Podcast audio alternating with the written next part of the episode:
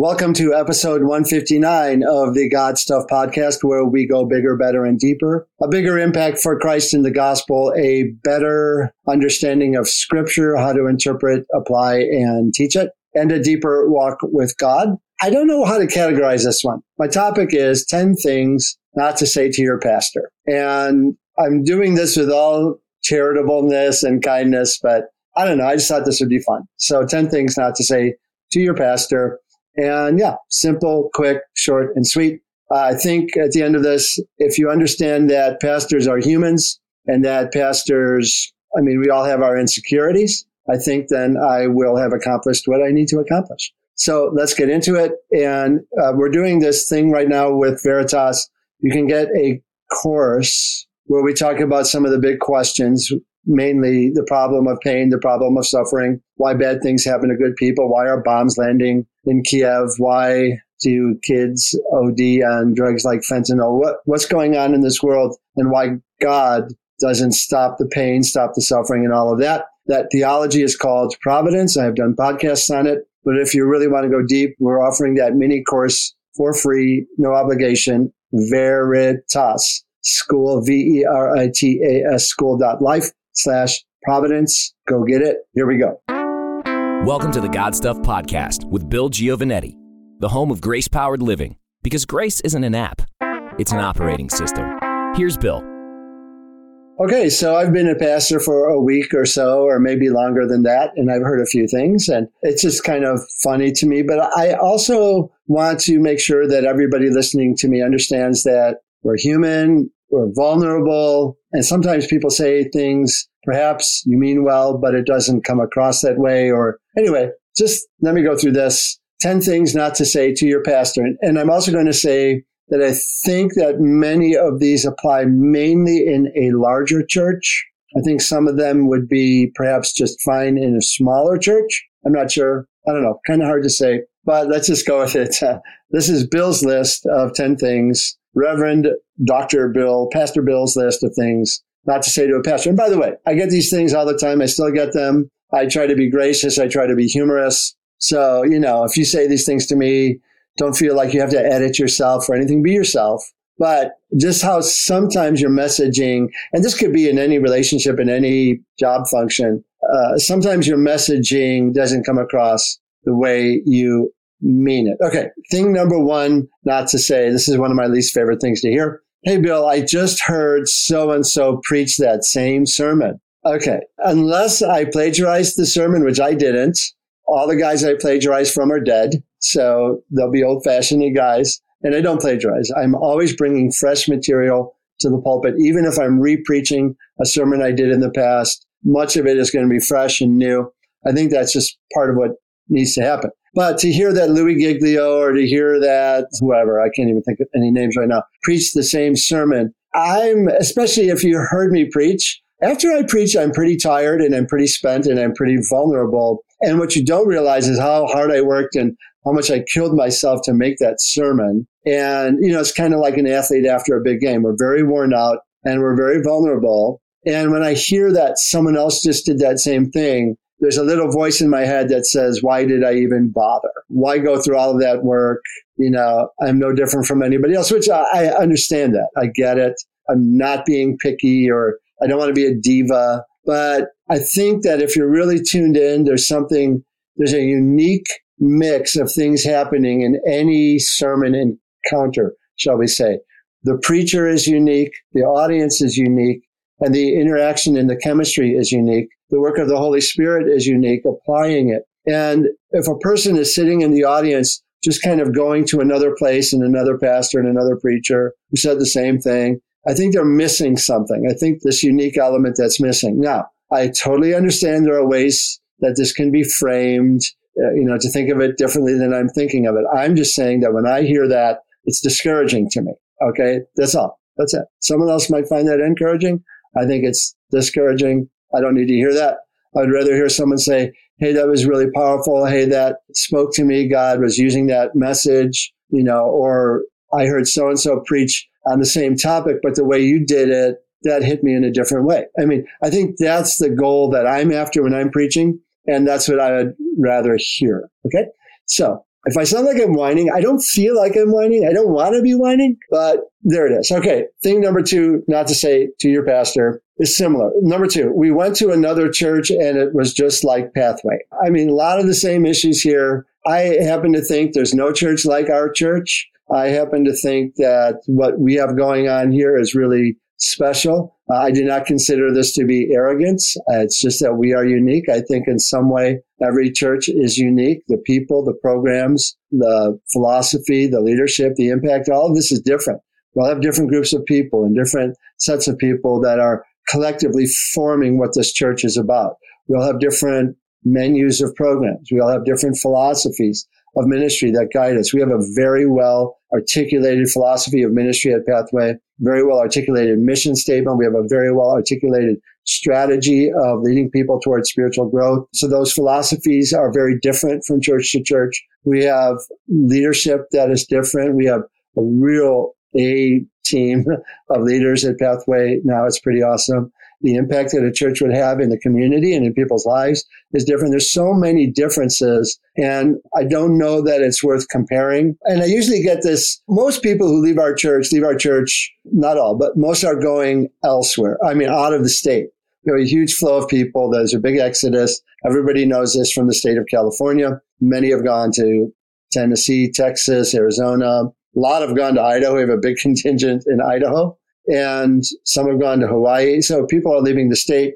And when I catch up to them, the number one thing I hear is it's been really hard for us to find another church. Uh, I have friends who are in Tennessee who are on their seventh church in four years. And these are not church hopping people. These are people who get involved. These are people who serve.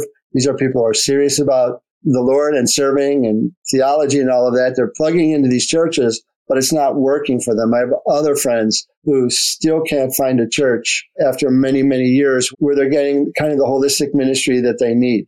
Um, I don't like hearing Pathway Church being lumped in with other churches as if we're all the same. In one sense, we are all the same. We're all on a mission from God. We're all hopefully saved and preaching from the same scripture, especially on a weekend.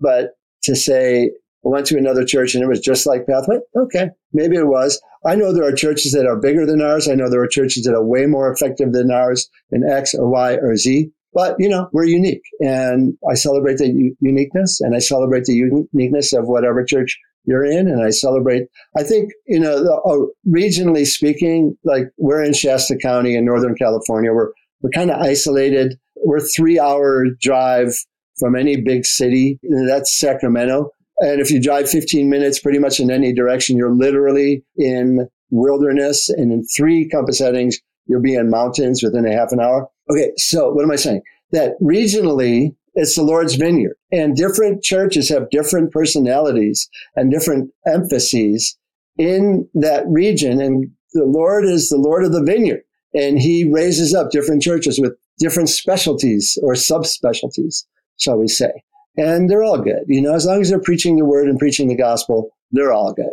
But anyway, that's not my thing to hear that we're just like somebody else. Okay, third thing. This one is hard, and I get where it's coming from, and where it's coming from is a good place. But I want you to think through the implications of this question. Pastor, how come our church doesn't have a ministry for fill in the blank? And the blanks that you could fill in here are pretty endless. How come our church doesn't have a ministry for blank?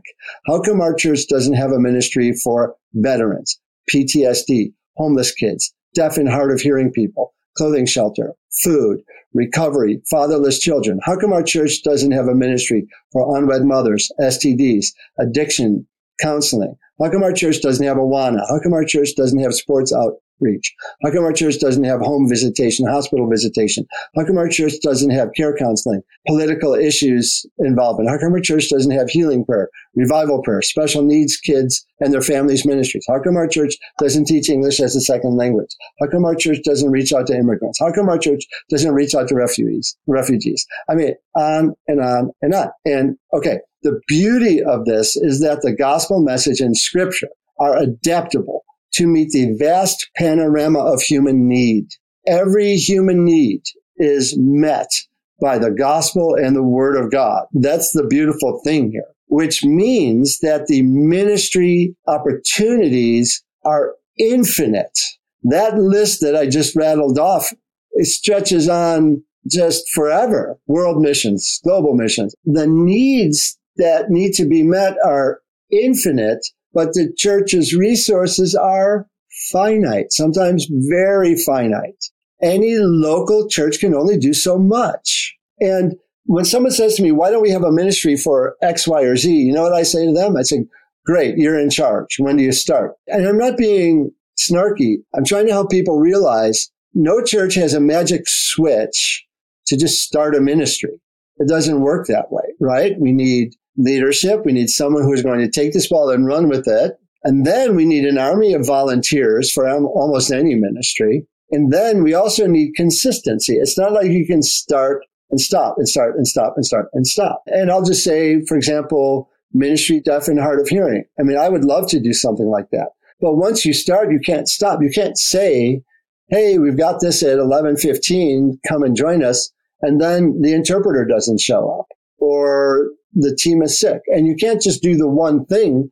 It usually takes a holistic ministry of fellowship and community and really working with people. It's not just interpret on Sunday morning the message. It's much bigger than that. So I just want people to understand that no one church can do it all, right? That, you know, our church has a huge menu. Like we're like the Cheesecake Factory menu. If you just look at the offerings that our church offers, we're doing hundreds of things. Every day of the week, there's something going on. We have programs and ministries and groups for all ages and stages. But does that mean we're doing absolutely everything that can be done? No. And the reason we don't have a ministry for XYZ is leadership, volunteers, consistency, personnel. Sometimes it's just space. So there's a lot of reasons for that. But many times the questioner, I think, is treating the church as a thing that's its own machine and forgetting that the church is only as good as the people and the volunteers that serve in it. And I want to say this about larger churches because we have a larger church with several thousand people. Studies have shown that the bigger a church is, the harder it is to get volunteers. Isn't that weird? The reason is because people look around, they say, wow, there's so many people here, someone else will do it. And when you have enough people saying that, no one's doing it. Let me say it this way. I am committed to not keeping ministries alive where we always have to cajole people into doing them. We need a committed, motivated team of volunteer leaders who will keep a ministry flourishing ongoingly, right? And if we have that, we'll do it. We're with you. But don't throw it back in my lap or our, our team is pedaling as fast as they can. And it's not, we're not going to be starting new stuff unless the, all the resources are there for that. Well, I'm listening to myself. I'm going, do I really want to publish this? Yeah, I'm going to publish it. I just want you to, uh, I don't know, to think with me about your church. Okay. The fourth thing to say, and this one is back to preaching. In that sermon, how come you didn't say blank? How come you didn't mention this? Okay, let me give an example. So on Good Friday, we had a service and I'm preaching a message on Good Friday. And when we do our Good Friday service, we, it's very somber, very solemn. You know, it's the death. It's the crucifixion. It's the awful suffering of Christ. And the whole mood just matches that, right? The music, we always take communion. And the first half of that talk focuses on Calvary, the cross, and the physical sufferings of the crucifixion. Well, the second time, the second part of that talk focuses on not the events of the crucifixion, but the meanings of the crucifixion. And this last time I gave a talk on some of the people who are connected with the crucifixion. The first one was Barabbas, and I used him as an illustration of how uh, the cross was unjust from a legal perspective, and the guilty one, Barabbas, who was a criminal that Pilate released, the guilty one goes free, so the innocent one, Jesus, pays the price. Okay. The second person I talked about was Simon the Cyrene. He was the man that got conscripted to carry the cross of Christ. Christ was made to carry his cross. He was too weak, stumbled, so they made Simon carry the cross. And I used him as an illustration of making Christ's cross your own so that Christ's cross counts for you. And the third person I talked about was the thief on the cross. So he received salvation, and Jesus said to him, As unworthy as he was, as unreligious as he was, today you will be with me in paradise. So he was the third one that I talked about. So that was it. That was our Good Friday service. It was very I think it was really powerful and it was a great setup for the joy of Easter services. And all of that, one of the things I did not mention was that Good Friday coincided with the Jewish feast of Passover. I didn't say that. And someone said, How come you didn't mention Passover? You know, everyone's got the thing they're interested in. Okay, I get you. But it is never possible to say everything that could be said unless you want sermons that are seven hours long. It is never possible. All of the way that scripture is written, it all interconnects and all the interconnections and relationships. That's what makes scripture so powerful and beautiful and complex and it's unified because everything connects with everything. And that means that when I preach or anybody preaches, any one sermon can only contain selected portions of the truth. Because this truth is this massive complex that emerges from the mind of God and is revealed to us in scripture. This massive edifice that is interconnected and interlocking and all coherent and truth meshes perfectly with truth. And so, yes, there's a lot that could be said, which means most of it doesn't get said in any one sermon. So, yes, no, I did not mention the Passover connection along with about 150 other things that I didn't mention. But hey, thanks for the suggestion.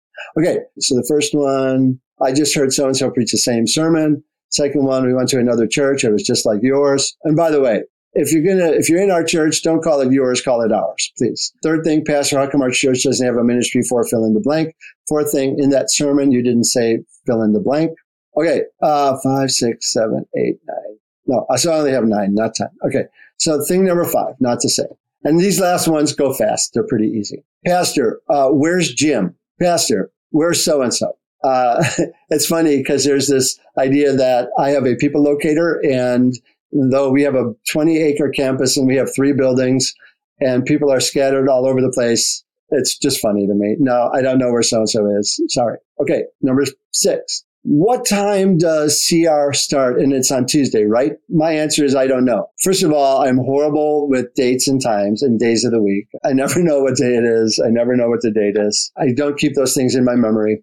Secondly, there's so many things going on. I have no idea what's on the schedule and when it is. You would have to go look that up or call the office or go check it out. I don't know the mechanics of all of these things. I don't know where the signups are.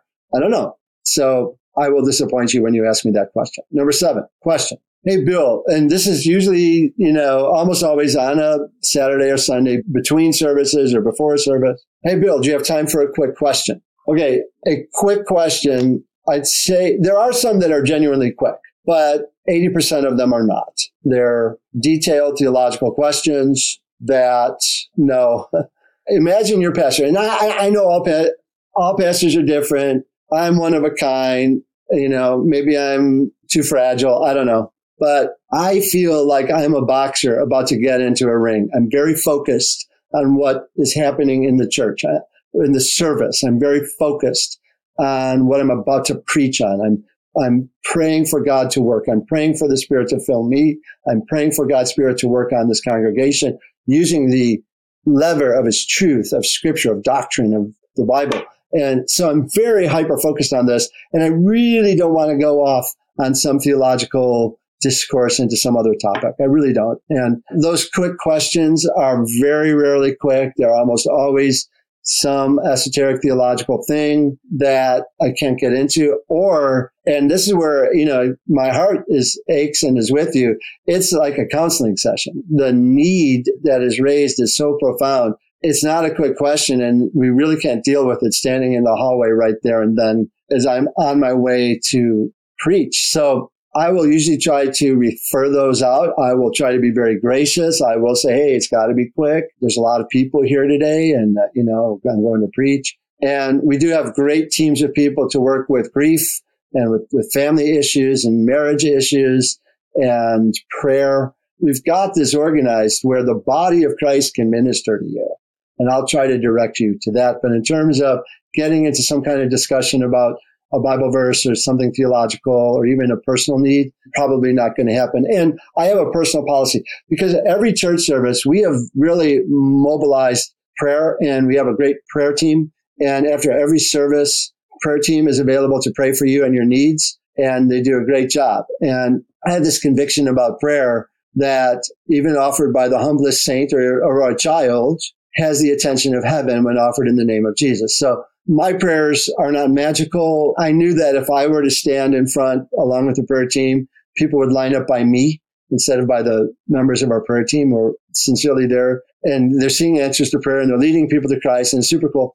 So I will always refer people to our prayer team if the thing they want is prayer. Okay, two more. Hey, Bill, do you remember that sermon where you said XYZ? I think it was about three years ago. Where can I get that recording? Okay, this to me is funny because I never remember what I've preached. I don't remember what I said in what sermons. It's really hard for me, especially if you go back in time more than a couple months. Hey, Bill, in a sermon, you said this and this, and I'm looking for that sermon. I'm like, oh man, I, I don't know. If I knew, I would tell you, but sorry, I don't know. Help. Other pastors may have this better than me, but hey, that's me. I forget. So sorry. And also, where can I get the recording? Uh, go sift through all the recordings because that's what I would have to do if I were going to try to find it for you. So there it is. Okay. Last thing, things not to say to a pastor. This one applies to the men. Guys, no conversations with me in the bathroom. Thank you. Thank you. This is just not the time. Just not the time, not the place. Just you can say hi and I'll say hi back. And that's about it. All right. There we go. All right. I'm going to close with this. So that's 10 things. I mean, nine, 10 minus one things to maybe avoid or rethink or reframe. All of this is to be kind.